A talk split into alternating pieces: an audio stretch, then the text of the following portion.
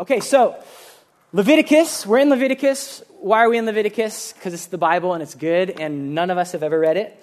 Um, and we actually, if you've missed or you just want more of Leviticus, we uh, there's a guy on staff who's behind the scenes, doesn't like any credit, doesn't like anyone to look at him. His name's Matt Smith, and he's standing in the back right now. Everyone say thank you for Matt. He hates this, 100% hates it. Uh, he is like our tech genius wizard, and he set up a podcast for Abide. So if you just search Abide on iTunes, our Leviticus sermons are there, the past three. So you can listen to Leviticus to your heart's content. That, they're the only Leviticus sermons, by the way, in the world. So it's fun. Um, amen. I have a feeling God's going to just bring it back, Leviticus, but who knows? Maybe not. Um, okay, so to recap really quickly, what have we been learning in Leviticus? It's this. Uh, so the first week, we're learning God loves people and he's holy and we're not, and that's a problem, but God wants to be with people. And so he created this thing called a tabernacle, this tent, where we could, if we did these things and got clean and made the right sacrifices, we could actually meet with God. So that's the beginning. Um, and then the second week, we learned that he made a way for our sin to be covered so that we could be holy, so that we could actually approach him. Uh, and then the last week we learned that God doesn't just want to cover your sin, he like wants all of your life and your belongings. That's the grain offering. And so it's like offering all of, you can't hold anything back from the Lord. And then tonight, um, tonight, he's the, the essence of chapter three, the peace offering is this God actually wants to be with you and hang out with you and like actually have a meal with you. Um, and I'll be honest, maybe you're like, oh, okay, that's, that's, that's cool. Um, and that's fine. That's honestly how I felt on Monday when I was reading Leviticus chapter 3, and I was like, oh, what are we going to do? Um, and, and it was honestly a, the most difficult one so far, and I was like, this is just, it's basically exactly the same as chapter 2, but it's called a peace offering, and I'm like, well, that'll be a good sermon. Um, but then I was reading and I was looking at cross references, and there's actually some nuggets in Leviticus 7 about the peace offering. So, what we're going to read right now, if you have your Bible, flip to Leviticus 3. We're going to read Leviticus 3, which is 1 through 17. And then we're actually going to get a few bonus verses from Leviticus 7, uh, from 11 to 16. And that's going to help kind of frame what tonight is about. Um, so let's read Leviticus 3 and then Leviticus 7, 11 through 16. Here we go. Please, God bless it. Leviticus 3. If his offering is a sacrifice of peace offering, he, if he offers an animal from the herd, male or female, he shall offer it without blemish before the Lord. He shall lay his hand on the head of his offering and kill it at the entrance of the tent of meeting, and Aaron's sons, the priests, shall throw blood against the sides of the altar. And from the sacrifice of the peace offering, as a food offering to the Lord, he shall offer the fat covering the entrails, which is like the intestines, as a food offering to the Lord. He shall offer the fat covering the entrails and all the fat that is on the entrails, and the two kidneys with the fat that is on them at the loins, and the long lobe of the liver that he shall remove with the kidneys. Then Aaron's son shall burn it on the altar on top of the burnt offering, which is on the wood on the fire. It is a food offering with a pleasing aroma to the Lord. And then he's basically going to say the same thing, but with different animals, okay? If his offering for a sacrifice of peace offering to the Lord is an animal from the flock, male or female, he shall offer it without blemish. If he offers a lamb for his offering, he shall offer it before the Lord, lay his hand on the head of his offering, kill it in front of the tent of meeting. Aaron's sons shall throw its blood against the sides of the altar. Then from the sacrifice of the peace offering, he shall offer as a food offering to the Lord its fat. He shall remove the whole fat tail cut off close to the backbone, and the fat that covers the entrails, and all the fat that is on the entrails, and the two kidneys with the fat that is on them at the loins, and the long lobe of the liver that he shall remove with the kidneys. And the priest shall burn it on the altar as a food offering to the Lord. And if his offering is a goat, he shall offer it before the Lord and lay his hand on its head and kill it in front of the tent of meeting. And the sons of Aaron shall throw its blood against the sides of the altar. Then he shall offer from it as his offering for a food offering to the Lord the fat that is covering the entrails and all the fat that is on the entrails and the two kidneys with the fat that is on them at the loins and the lobe of the liver that he shall remove with the kidneys. And the priest shall burn them on the altar as a food offering with a pleasing aroma. All fat is the Lord's. It shall be a statute forever throughout your generations in all your dwelling places that you eat neither fat nor blood. And then, super quick, flip to Leviticus 7. What the heck did we just read? Uh, there's, we're going to read 11 to 16. And this is the law of the sacrifice of peace offerings that one may offer to the Lord. If he offers it for a thanksgiving, a little clue. Then he shall offer with a thanksgiving sacrifice unleavened loaves mixed with oil, unleavened wafers smeared with oil, and loaves of fine flour well mixed with oil. With the sacrifice of his peace offerings for thanksgiving, he shall bring his offering with loaves of leavened bread. And from it he shall offer one loaf from each offering as a gift to the Lord. It shall belong to the priest who throws the blood of the peace offerings. And the flesh of the sacrifice of his peace offerings for thanksgiving shall be eaten clue, on the day of his offering. He shall not leave any of it till morning. But if the sacrifice of his offering is a vow offering or a free will offering, these are all types of peace offerings, it shall be eaten on the day that he offers his sacrifice, and on the next day what remains of it shall be eaten. All right, the word of the Lord. Let's ask the Lord to please bless it. Jesus, thank you for Leviticus. Uh, thank you for this peace offering. We believe it's, it's just as much your word as, as any verse that talks about how good you are, God. Um, we confess, Lord, like we need you. We actually need you tonight to show up. It would be a shame if this was just a time to sing and a time to hear some cool thoughts, Lord. We, it would be such a shame. We need you, God. And I just pray right now that you would, um, you would allow this room, you would allow each one of us to ourself, like individually, approach you and listen to you and engage with you, God. I pray against any kind of like, I'm just checking this out. I'm checking out the Lord. I'm just, I'm, I'm, I'm kind of like consuming. I'm sitting back. I'm judging. I'm wondering how the music is and what the volume is and if this is a good sermon or not, Lord. We, we just say no. We don't, what a waste of our time and our energy to do those things. Lord, we need you.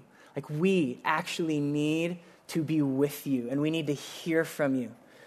We've had a hard week, maybe a hard year, Lord. We like we have sin. We our souls need you, God. And so I just pray that you would graciously help us see past ourselves and our own thoughts and even our own issues in our life right now, and you would help us to fix our attention on you, Jesus.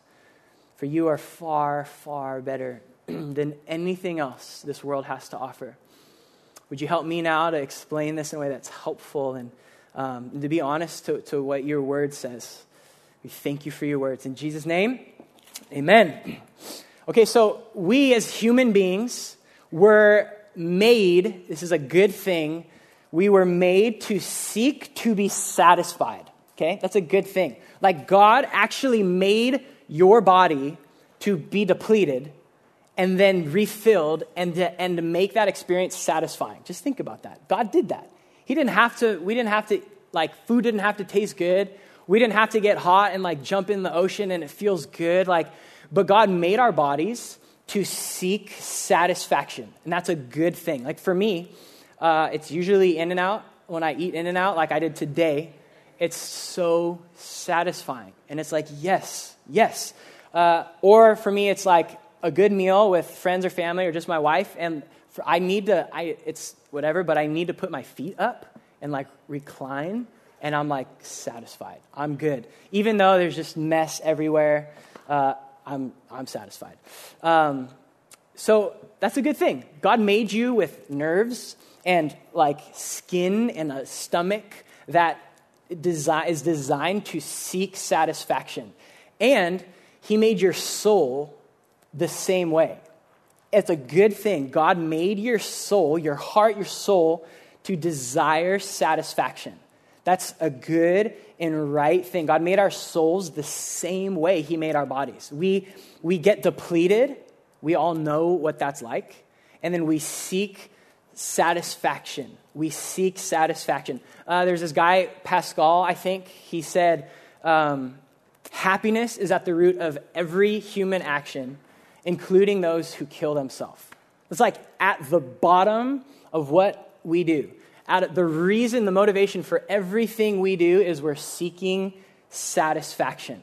Um, there's a story of this guy in 1946. He was an American rabbi, so a Jewish rabbi, and he wrote a book called Peace of Mind, which was about this, uh, which 1946, anyone know what was going on 1946?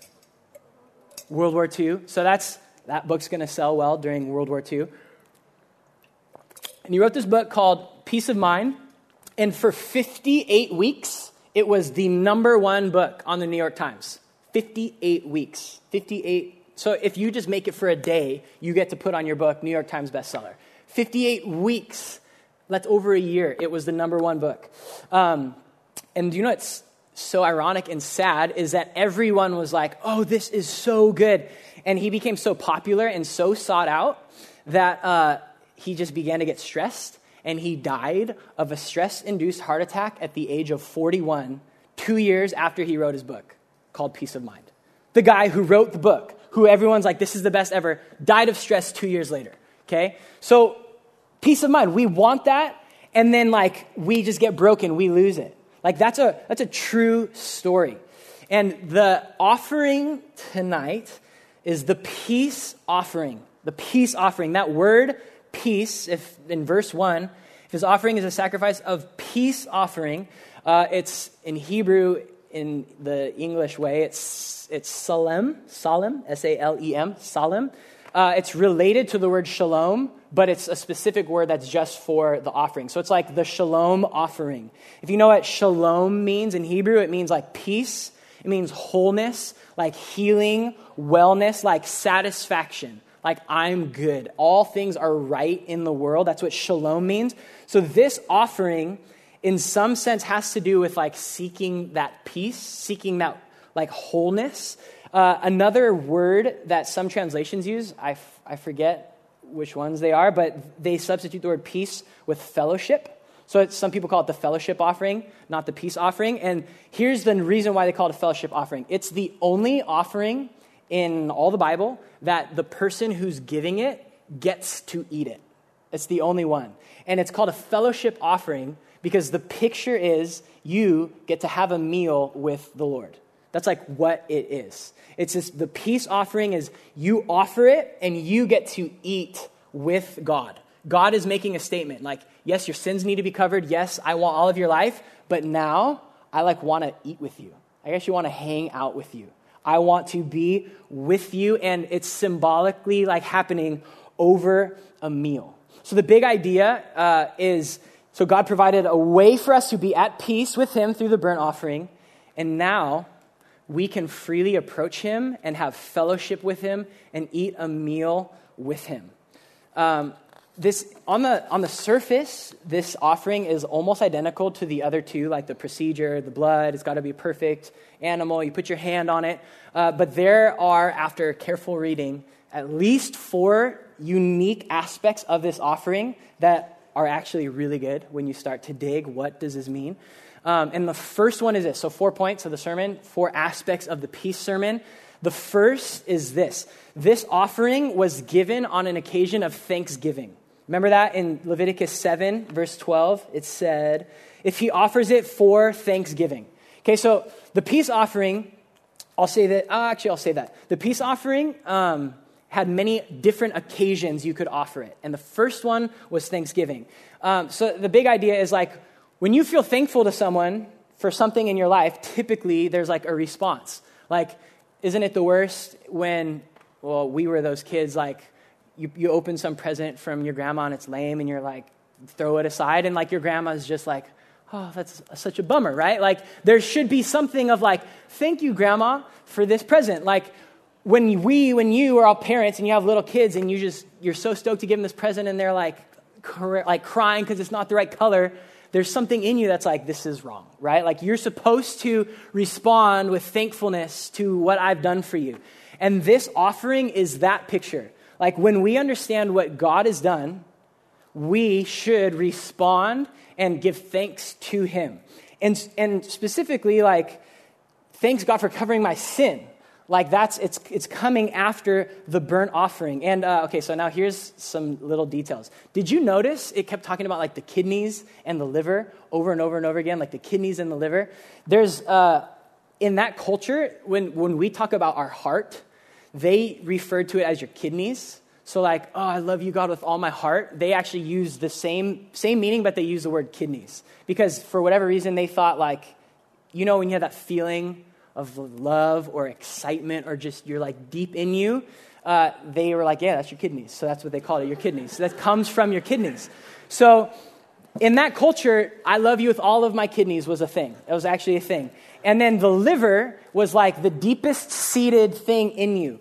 And here is the point. Uh, and I was, I'm going to read a little quote from this commentary if you want to get it. I don't even know if it's in print because I got it at a used bookstore and it's old. Um, it's a guy named Andrew Bonar, B O N A R, Andrew Bonar. He's a Scottish guy. He's was blessed of the Lord to understand Leviticus. Um, but he said this about why it matters that Thanksgiving came from the kidneys and the liver. He said this When we approach God in thanksgiving, what then can we bring but the most inward feelings of the richest kind and from the depth of the soul? How good is that? What? When we approach God in thanksgiving, what then can we bring but the most inward feelings of the richest kind from the depth of the soul? If you know anything about the liver, you can actually eat it. It's like richer than fat. They, uh, there's this thing, uh, I forgot the word, starts with an F, that they like trap, capture ducks and force feed them till they get fat and kill them just for their liver. Does anyone know what the word is? You guys smart. Yeah, it's that foie gras. Uh, it's like the richest thing you could eat ever, maybe besides like bone marrow. And the point is like, God is saying the liver, the richest thing, and the, the kidneys, the deepest, most heartfelt emotion. I want that kind of thanksgiving from you. I want you to give me that kind of thanksgiving. He's, God desires like your heart. He desires your emotion. He doesn't in fact, we see he's like over it when we just do the religious duties, when we just like, oh, I'll raise my hands or I'll sing or I'll do what I have to do because I'm supposed to. God's like, I hate when you do that. Like, I want your heart. I want the deepest, most richest kind from the depth of the soul thanksgiving. That's what God is saying. I, that's what I want from you. And then uh, in verse 5 of chapter 3, notice this. Uh, it was placed on top of the burnt offering. And that's significant, like last week. It's this, when you give thanks to God, it's not like making you right with God. It's not forgiving your sins, but it's the proper response that comes after you've been made right with God. When you've been made right with God, our response should be like, Thank you, Lord.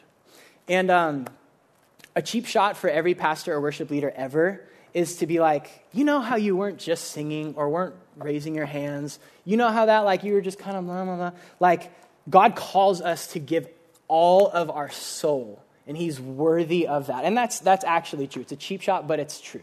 He's worthy of the deepest affection. And um, to be honest, like, I stand there and I'm like, oh, I know I'm supposed to, but I'm not really feeling it.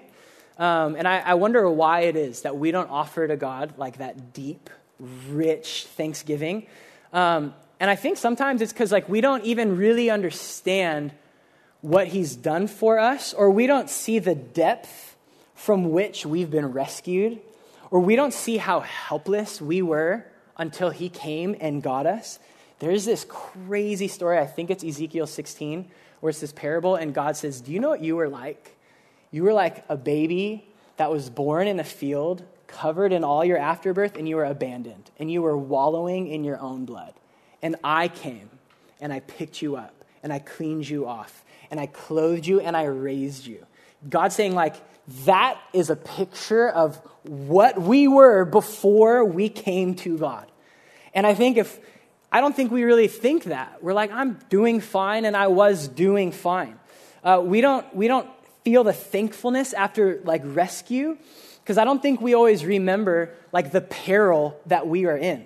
Like, here's a little picture. Let's say you're in an airplane and you get shot down by, who knows, Russia, and uh, you're lost at sea for 40 days. That doesn't work. Uh, maybe it works. You're lost in the Atlantic Ocean for 40 days. Uh, and you're like barely surviving, and like you're almost going to die and it rains, and you're like just barely surviving. And then you're like on, you're about to die, and then someone comes and rescues you. Like you are so from the depths of your soul, like, thank you. Thank you. I think what happens is it's more like, okay, we're in a plane and Russia sends a missile and like we shoot it down and we don't even know that we were just rescued and we show up and we're just cruising along. Someone's like, hey, did you know your plane could have gone? You're like, oh, that's crazy. I, cool, thanks. I'm like, that's, I'm thankful for my military. But like, you don't, we don't just feel it. I think we forget our situation before Jesus rescued us. Uh, really quick, Jesus talks about this in Luke 7, which if you want to flip there, you can. Luke 7, verse 36. This is one of those times when Jesus is like, has some guts. Luke 7:36. Uh, so one of the Pharisees asked Jesus to eat with him, and he went into the Pharisee's house. He reclined at the table. That's how you're supposed to eat. And behold, a woman of the city, in case you don't know what that means, who was a sinner, when she learned that he was reclining at table in the Pharisee's house, brought an alabaster flask of ointment. And standing behind him at his feet, weeping. Now, just side note, you're at like a guy's house for dinner, and this sketch woman walks in at the table and is standing behind Jesus. Everyone's like, what is happening? Okay? That, this is a true story. She, she began to wet his feet with her tears and wiped them with the hair of her head and kissed his feet and anointed them with the ointment. Now, when the Pharisee who had invited him saw this, he said to himself, If this man were a prophet, he would have known who and what sort of woman this is who was touching him, for she is a sinner. And Jesus answering said to him, Simon, I have something to say to you. And he answered, Say it, teacher, which this is awesome because he's like, if Jesus were a prophet, he'd know. And Jesus is like reading his mind. A certain moneylender had two debtors. One owed 500 denarii, the other 50. When they could not pay, he canceled the debt of them both. Now, which of them will love him more? Simon answered, The one, I suppose, for whom he canceled the larger debt. And he said to him, You have judged rightly. Then turning toward the woman, he said to Simon, So, like, picture this dinner scene, and he's, he's looking at this woman and he's talking to the Pharisee, okay? Turning to him, he said to Simon, Do you see this woman? I entered your house, but you, imagine saying this to your like host, but you, oh, I lost my place. Blah, blah, blah, blah. I just read the Bible, it's better. Where am I? What verse? 43? Help me, Lord. Okay, 46, 46. He turns and he says, You did not anoint my head with oil, but she, oh, I'm 45. You, no, what am I doing? 44. We're going to start at 44. Thank you. Turning toward the woman, he said to Simon, Do you see this woman? I entered your house, and you gave me no water for my feet, but she has wet my feet with her tears and wiped them with her hair. You gave me no kiss, but from the time she, the time I came in, she has not ceased to kiss my feet.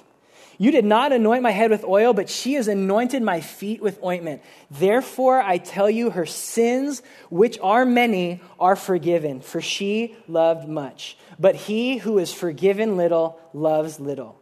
And he said to her, Your sins are forgiven.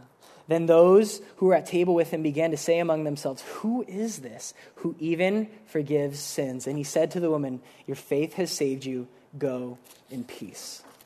Okay, I have to ask you, like, honestly, which one are you in the story? Like, which one do you honestly resonate with? Like, how do you treat Jesus? how do you worship Jesus? Do you just kick back and observe and wait and you're like judging someone else who's worshiping? Like I do that. I think we all have done that. Or are you like, honestly, I'm going to go into this stranger's house and I'm going to completely embarrass myself. And I'm going to pour out everything I have to Jesus. And she, what the key was, is she knew who she was. She knew who she was. She knew what she deserved. She knew her sin. Are you able to identify more with a prostitute? Or are you able to identify more with, like, oh, I'm just kind of kicking? Honestly. Because, because if you don't identify a prostitute, it makes sense why this worship isn't like this heartfelt from the kidneys, Jesus, you are so good. But when you see what, when, what Jesus has done for you, like that, that's what happens. So that's the first aspect of the peace offering, uh, Thanksgiving. The second one is unique and weird and really removed from our culture. If you want to flip back to Leviticus 7, verse 16, if the sacrifice of his offering is a vow offering, okay, a vow offering, what is a vow offering? What even is a vow? Has anyone made a vow like in the past year? Maybe that's cool, but I think a vow is so far removed from our culture, um, partially because we just don't like keeping our word at all. So why would we make a vow? I will be there. Like, I will do this. Uh, vows are really far from us, but in the Bible, uh, they, they were pretty crazy. And okay, a vow in the Bible was not something you had to do ever. The Bible never says you must make a vow, but it does say if you make a vow, you better fulfill it. And uh, listen to these two verses, uh, maybe just one verse. Listen to Ecclesiastes 5 4 to 7 about keeping your word slash vow. When you make a vow to God, do not delay in paying it, for he has no pleasure in fools. Pay what you vow. It is better you should not vow than you should vow and not pay. Let not your mouth lead you into sin. And do not say before the messenger that it was a mistake. Oh, I didn't mean that. Why should God be angry at your voice and destroy the work of your hands? For when dreams increase and words grow many, there is vanity. But God is the one you must fear. So vows were like a big deal. And if you don't, God's like, you're a fool. Okay, what? Okay. Uh, two crazy vows. Hannah, this uh, woman in the Old Testament, couldn't have a baby. And she was old, like menopause, everything done, couldn't have a baby. She's like, went to the Lord crying, and she said, Lord, if you give me a baby, I will just give him back to you. I won't even keep him. And God's like, okay. And so she has a baby, and which is a miracle because she couldn't have a baby. And that baby, that boy, became Samuel, which was like one of the most legit prophets in the Old Testament, who like anointed all of the kings. That's where Samuel came from. Samuel like grew up in a church building, like in the synagogue or whatever. Like he actually like slept like on the stage. He's like, that's what he did. That's how he grew up. He didn't get to grow up at home. He, his mom is like, thanks, mom, for giving me away. But it was cool. It's a good life. Uh, there's this other vow in Judges. If there's any book crazier than Leviticus, it's Judges. Uh, this guy named Jephthah, and he was a judge, he was a rescuer, and he was going into battle, and he's like, God, if you allow me to succeed, when I get home, whatever I see first, whatever my eyes see first, I'll, I'll kill it. And God's like, okay. God says, okay. He gives him victory. They're all stoked. He's coming home, and his only kid, his daughter, walks out of the house. And he's and then he's like, What are you doing? And he like scolds her, and she's like, What? And so, and this weird thing, she's like, okay, just give me three months and I'll go to the mountains and cry for my virginity and then you can kill me. And then he killed his daughter. That's what happened in the Bible. God's like, you better honor that vow. So, vows were really important and crazy in the Bible. Um, so you could make a vow, and then when you fulfilled your vow, you were to go make a peace offering to God. Like, God, I've done what I'm supposed to do. Here is my offering. It's, it's such a hard thing for us to relate to. Um, but the point is this the peace offering wasn't required of you, it was an optional offering. You, God's like, you don't have to make a vow, you don't have to come eat a meal with me. But if you do, I want you to do it right, and I want you to eat with me. And so this vow is this thing, you don't have to do it, but you're like, God, if you blah, blah, blah, I will blah, blah, blah. And then when God does it, you're supposed to go and have a meal with God and like thank Him. Thank you, God. That's uh, the vow thing. And, and all I would say on a vow, the last thing I would say on a vow is hey, we're 18 to 30 ish. We are the worst in the whole world at keeping not even vows, but our word. So let's work on that. God's like, hey, you're a fool if you don't keep your word. So there's Psalm 15 says, the one who God looks to is one who swears to his own hurt and does not change. So, like, I know I said that, but I don't want to do that because that's better. Like, nope, I will do it, and it's going to hurt, but I will do it. Uh, so maybe we could just grow in that. I need to grow in that. We could probably grow in that. Be on time, do what we're supposed to do, have a vow. Uh, and then when you finish that, when you honor that, God's like, cool, good job, come eat with me. So that's the vow, more obscure. What is that? The third point to the peace offering is this. Uh, verse 15 in chapter 7 says, is that right? Let me see. Yep. And the flesh of the sacrifice of his peace offerings for thanksgiving shall be eaten on the day of his offering. Okay, so the point here is, and actually I, I forgot to write it down. The last part, the last was thanksgiving, vow, and then free will. That's what the last type of vow is. It's in chapter 7 somewhere. Uh, it's a vow or a free will offering. The point is this you don't have to come be with God, but God's like, if you want to come hang out with me on your own free will, you just want to come be with me, you can do that. And a peace offering is when you can come hang out with me. And do you know what we're going to do? We're going to eat together. God's like, I want, there's no other reason for a free will offering but to give it at your own free will and to eat with God. And um, I want to remind us that when we worship, like we do actually bless the Lord, which is cool. God's like stoked. He's like, ah, oh, that's good. Uh, but we get blessed. Like the more you worship Jesus, the more it blesses you. Uh, like we get to like feast on God as we worship. You are made, like we're made to get filled up when our attention is not on ourselves. Like we are made that way. The more I'm like, even in a relationship, like not what I want and what this person can do for me, when I'm like blessing that person, it, it fills our cup. And it's the same way with, with God. The more I'm able to like take my eyes off of myself and look at the Lord, like it blesses me. It's like a feast. I get to be, uh, I get to be feasting on God. And, and think about this God is like, I want to share a meal with you. Now, we have the context of Jesus, and we're like, yeah, that makes sense. But like at that time, the fact of like God's like, you make an offering and you run away, God's like, no, stay. I want to I want to eat with you. I actually want to hang out with you. I want to be with you. I want to be as near to you as the food that goes in your body. God is saying, I want to be that close with you.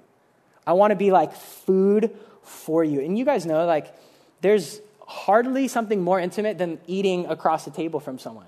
That's why we typically just do it with people we know. It's really intimate. You like sit there and you're united and you eat with them. It's, it's symbolic to have a meal. And do you know, think about this. Do you know what the first sin was? It was seeking a meal apart from God. Think about that. What, what was it? Like, it was, it was a meal, it was food. It was like, no, I want to eat the way I want to eat over here without Jesus. I got this. I, I want to have a meal apart from God. Just think about that. The, the first sin was like a stiff arm to the Lord, like, I'm good. I don't, I don't need to hang out with you. And I, I can feel in my soul that that's in me. I can feel that. Like in the morning when I like open my Bible, my heart is like, I don't really want to do this. Like how wicked of the like the Lord is like, come. And we're like, I'm good. Um, and in Leviticus 3, God is reversing that. God is saying, okay, you don't want to eat with me? How about this? I'll invite you over to dinner. Think about that. Leviticus 3 is God saying, come back and eat with me. I want to be with you.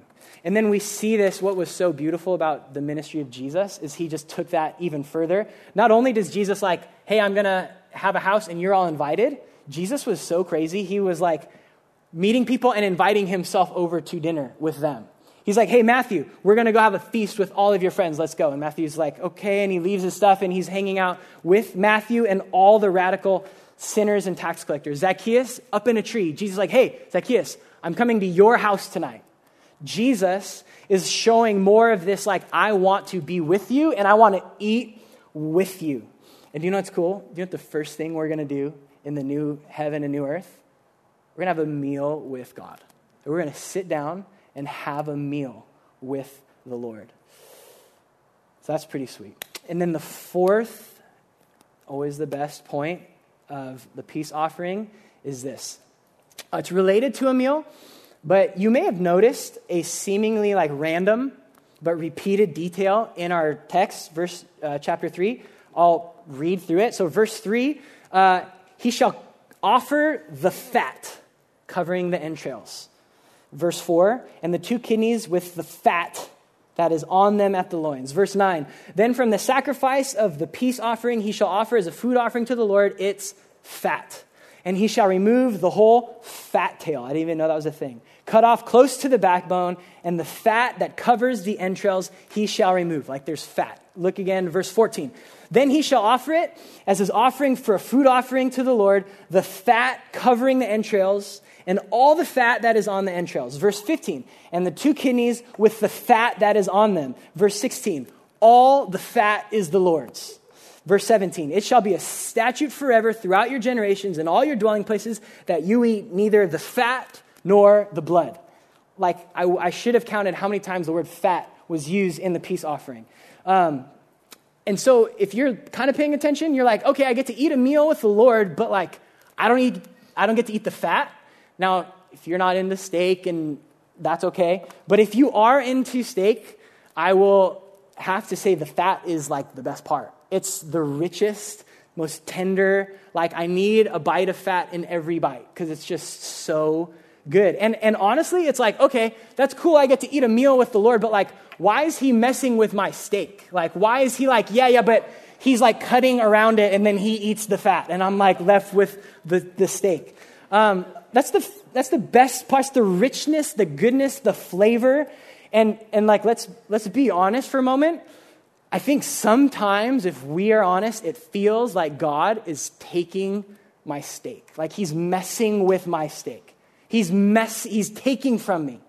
God, you're good and that's cool, all the things you've done, but like, why are you messing with my steak? Why are you asking me to give you something? It feels like when I follow Jesus, sometimes like I'm actually I'm missing out. Like I look at their life and their life and their life, and I see what I'm not supposed to do, and I'm like, man, I'm missing out on the fat, the goodness, the richness of life. I feel like God is into taking. God is into taking. Is it really worth it? And, and you know what's crazy?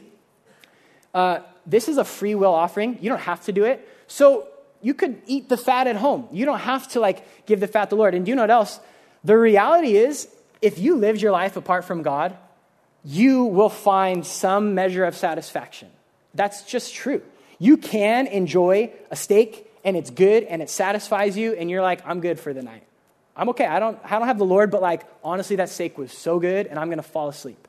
Like, in a deeper sense, like, I love, you could be like, I love what I do. I love my work. I love my spouse. I love the food I eat. I love whatever you, like, we have things that we love and they're good things and they can satisfy us to an extent.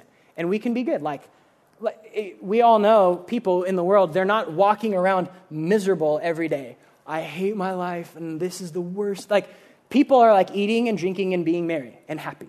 There is satisfaction that you can find on this planet. And that's true. And, and we know that. And we've all like, probably experienced no, like sin was actually kind of good. It was satisfying. I actually liked it. There's part of me that felt bad, but like part of me really liked the fat on that steak. Um, I think we need to be honest. I'm like, yeah, that's true. Um, but here's the thing you would be missing out on something else. You'd be missing out on fellowship with the Lord.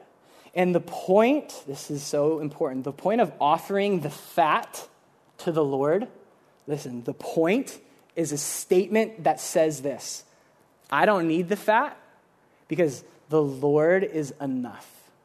Because the Lord is like the fat that satisfies me. And so I'll give Jesus the fat on my steak because it's a statement that I'm okay without it because Jesus, fellowship with Jesus will be my fat, will be my satisfaction. It will actually be the richest part of my existence. Yes, I just offered that, that fat over, but I am gaining far, something far richer and far more satisfying in return. Listen to these two verses from Psalm 63. O God, you are my God. Earnestly I seek you. My soul thirsts for you, as in a dry and weary land where there is no water. So I have looked upon you in the sanctuary, beholding your power and glory, because your steadfast love is better than life. Your steadfast love is better than life. My lips will praise you, so I will bless you as long as I live. In your name I will lift up my hands.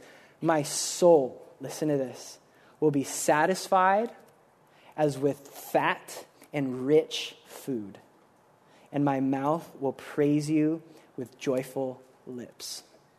Do you know what the best part of the marriage supper of the Lamb will be? It actually won't be the steak, it'll be you hanging out with Jesus. That will actually be the best part. And do you know what?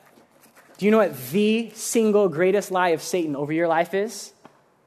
When you go to Jesus, you are missing out. That is the lie of Satan. When you go eat with God, you're missing out. That's literally the lie of Genesis 3. God, did he really say, is he really that good? Maybe you, like, when you are hanging out with Jesus, Satan is saying, You're missing out. You're missing out on that fat. You're missing out on that goodness. And listen to this. Do you know what the best part of the gospel is? The cross, when Jesus shed his blood. It's actually not that you've been forgiven. The best part of Leviticus so far is not Leviticus 1, the burnt offering. You know what the best part of the cross is? Is that it makes you right to enjoy God. It brings you to be at peace with God. It, it brings it like you can, you can be reconciled to the greatest being in the universe. That's the good news of the gospel. Yes, that's awesome that he died for me and took away my sin, but why is that good news? So that I can be with God. I can be with, in, in his presence is the fullness of joy. Think about this. I love this imagery we all experience joy. We all long for joy. We all look for joy. We've all experienced joy, satisfaction in life. The best thing you've ever, you've ever experienced in life, that's a good gift, is like a drop that fell out of a fountain, and, and the source of the fountain is Jesus. Okay, so, so listen, it's good to enjoy God's good gifts. It's really good. All God's gifts, awesome. They're, they're awesome, they're good, they satisfy. But like, that's a drop, and there's actually like the source and you can find it.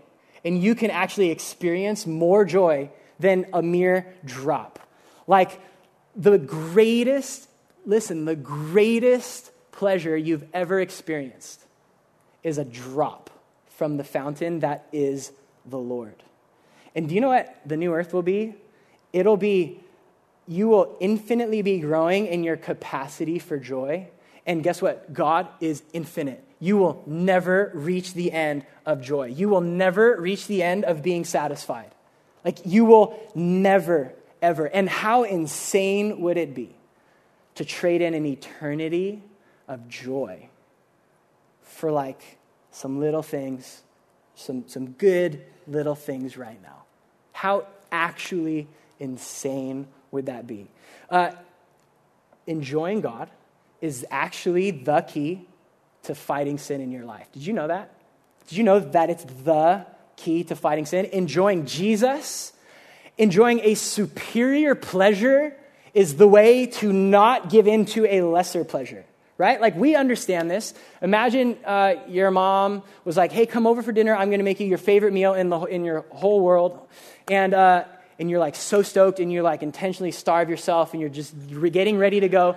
And right before you're about to leave, there's this box of like week old donuts sitting on the counter.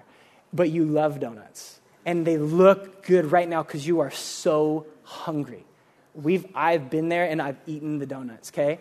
But, the key to not eating those donuts is to know that there's something better coming. There's something actually better coming. Uh, have you guys heard? I wish I remember the name. Uh, it's like an ancient Greek tale. I think it's Onesimus, and he's in a boat, and they're like trying to go somewhere, and there's these sirens, like mermaids, calling, and like they get sidetracked. Did I say it wrong? What is it? Odysseus. See, isn't Onesimus a thing? I don't know. Who knows? Uh, and so, like, they're got to go on this mission, but they, they pass, all these boats can never get past these sirens because they're beautiful and they sing and they lead all the guys astray. And what is typical is for the captain to be like, hey, just tie me to the mast, just tie me down and I'll just make it through. And they're going and he's like, don't listen to me. And he's tied down and, he's, and eventually he's like, no, we have to go. And no boat made it past. And Odysseus, I think, says, hey, this is what I'm gonna do. I'm gonna get, I'm probably gonna botch it, but I'm gonna get the best musicians and they're gonna be on board and they're gonna sing a better song than those sirens. And when I'm just gonna be consumed with the goodness and it will get me past this temptation. Did you know that's how you defeat any sin in your life? You are offered a feast with that is the Lord. That is how you get past this sin. That is good, maybe like some rotten donuts, but it'll be good in the moment. It's I will feast, I will literally glut myself on Jesus. I will get up in the morning and I will fight through and I will get filled with Him so that when I'm passing temptation, I know there's something actually better. You guys have probably heard the C.S. Lewis quote. He's like, We are far too easily pleased. You know the problem is? It's not that you have these passions and it's like, oh, I can't restrain my passion. He's like, You're selling yourself short. Every time you give in to sin, he says you're like a child who's making mud pies when he's been offered, he says his British thing, a holiday at the sea. Basically, like, don't make mud pies. There's something better. We do that. We are far, every time you give in to temptation, you're far too easily pleased.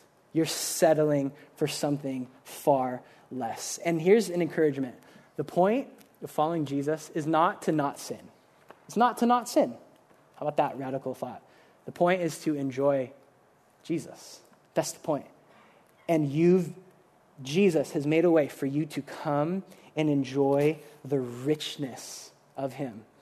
A couple quick points that how this plays out. If, if some of you uh, feel called to ministry or to missions, uh, I want you to know that the key to good ministry is actually being with Jesus, not like being really good at something in Mark 3, the first thing Jesus did with his disciples said he brought them up on a mountain that they might be with him. And then, after they were with him, he would send them out. Um, and I know some of us, I think it's a good thing. We have this desire to, like, no, I got to do things for the Lord. There's people perishing. I got to reach the nations. My school's a mess. This is like, and uh, Psalm 46 says, Be still and know that I am God. And then the next phrase is, I will be exalted. You need to be still. Like God's saying, I got this. You need to be still and to be with me. That's the key to ministry. And not only the key to ministry, it's more important than ministry. When Mary and Martha were like, Martha's doing all this stuff, and Jesus is like, hey, Mary is doing the thing that is better, and she's sitting at my feet. So if you're like called to ministry or loving ministry, what you need to do is go be with Jesus. Um, I think I may have just two more things. Did you know to be with Jesus is the purpose of the whole Bible and every sacrifice that you're going to read and we're going to read together in Leviticus? Jesus in Mark 12 said to love God with all the heart is more than all whole burnt offerings and sacrifices. Do you know if you want to like fulfill the whole law, it's love God, be with God, love Him. It's better than the whole book of Leviticus to just be with God. And the last little point, subpoint to here is to be with God's actually the purpose of why you exist. We at this age, like, we're trying to find our purpose, and we have like sub purposes, and we want to find out what we're supposed to do. Um, but a bunch of smart theologians back in the day made this thing called the Westminster Catechism, and the first line is the chief end of man or humanity is to glorify God and enjoy Him forever. My favorite theologian says to enjoy him by, to glorify him by enjoying him. You know the best way to glorify God? It's not to try hard, it's to enjoy him. It's that he's better to you than anything else. That's proof. That's proof that Jesus is good to you. And so um, I want to close with this question because I know, so that's, that's the goodness is to be with the Lord. And then there's practical questions like, okay, yeah, but like, what does that mean? And how do I have fellowship with God? And how do I actually enjoy God? I can't see Him. Is He just a feeling? Am I just supposed to come to church as much as I can and like sit there and try to enjoy God? Um, and the truth is, it, it's actually going to require something of you. It actually requires effort. Uh, Jeremiah 29 14 says, You will seek me and find me when you seek me with all your heart. So this isn't just like a passive thing, sadly. If you want joy, if you want to enjoy Jesus, it's going to require, like we learned from the Thanksgiving offering, your whole heart. let me ask you, like, are you, are you pursuing the Lord with your whole heart? Uh, really practical. In the morning, I'll just say this read your Bible. Read your Bible. Uh, I read this this the other day. Satisfy us in the morning, satisfy us in the morning with your steadfast love. Like, you need to be satisfied in the Lord in the morning. It helps, helps you get through your day. Uh, another thing to do is to actually ask God, God, help me. Help me. Help me as we have our time of worship. God, help me. Honestly, I don't want this. Help me. Uh, Jeremiah 33 says, Thus says the Lord who made the earth, the Lord who formed it and established it. Call to me, and I will answer you. Think about that. If you, as we worship right now, if you call to God, God, come meet with me, He will answer you. He doesn't lie. He's not a liar. He says, I will answer you. A hard one, how to experience the goodness of God, is actually obedience. Obedience. The more we disobey God and, and eat the donuts, are like the less appealing that feast seems all of a sudden. There's this quote that says, even the smallest penny, the, the most worthless thing, a penny, if you hold it close enough to your eye, it'll block out the sun. It'll block out everything. The most worthless sin in your life, if you're holding it so like you're not gonna enjoy Jesus. You're, you're like stuffing your, your soul with junk food. And so, yeah, you're not gonna like wanna go eat something good and rich and better because you're stuffed. Like obeying Jesus is actually freedom and it's enjoying Jesus. It's like I'm not gonna sin because I believe that when I don't, I'm going to enjoy who Jesus is, and that's better. Uh, another one is sing to him. It's remember when they made the temple and God, they did all this stuff, and it wasn't until the singers sang and the presence of God fell. And it says they couldn't even like be in the temple. There's this Psalm 22, you are holy enthroned on the praises of Israel. The old school King James says, the Lord inhabits the praises of his people. You want to experience God? Like, sing to him. This is a fun one if you're a nature person. Uh, go be in God's creation. The heavens declare the glory of God. Another one, when we love each other well, God actually like shows up in some crazy sense. 1 John 4 12. No one has ever seen God, but if we love one another, God abides in us, and his love is perfected. Two more. Uh, this is a fun one when you're at this age. Finding out your gifts and your calling and the things that you love to do is, is there's joy. You get to enjoy like how God made you, and that's good and right. There's this story uh, called the Chariots of Fire, and this guy says, "When I run, I feel God's pleasure." Like God actually gave you gifts and made you a certain way, and when you like discover that, it like you feel the, the presence and pleasure of God. That's good and right. It's like God made me to be a wrench, but like I thought I was a hammer and it sucks. And then all of a sudden you like, oh, this is right. I was made for this. I was made for this. This feels right. And I'll say this do you know how you find those things? You plug into a local church. That's just the truth. You want to find out how God made you? You need to be in community, you need to be serving, and that is the place where you find out how God made you. You're not going to find out sitting there in your room wondering, reading books. That's not how it's going to happen. Go go serve and engage and plug in and you'll you'll come to life. And then the last one is this repentance. There's this verse in Acts 3. Paul's preaching to a bunch of unbelievers, and he says, Repent, therefore, and turn again, that your sins may be blotted out, that times of refreshing may come from the presence of God. So tonight, as we worship, we all have many, many sins in our life. We do. And as we repent to the Lord, refreshing comes, and the presence of the Lord comes. And I know this, this will be the last thing. I know some of you have maybe tried some of these things and will still say, yeah, but like, God didn't show up. What happens when God doesn't show up? What happens when I'm trying and I'm seeking and I'm doing what I can and like it's just silent? That's a real question. I've had those moments. If you haven't, it's those moments come in the Christian life. And I want to encourage you with this. At the cross, Jesus also experienced that. He actually experienced like silence from heaven. He actually, Jesus experienced that.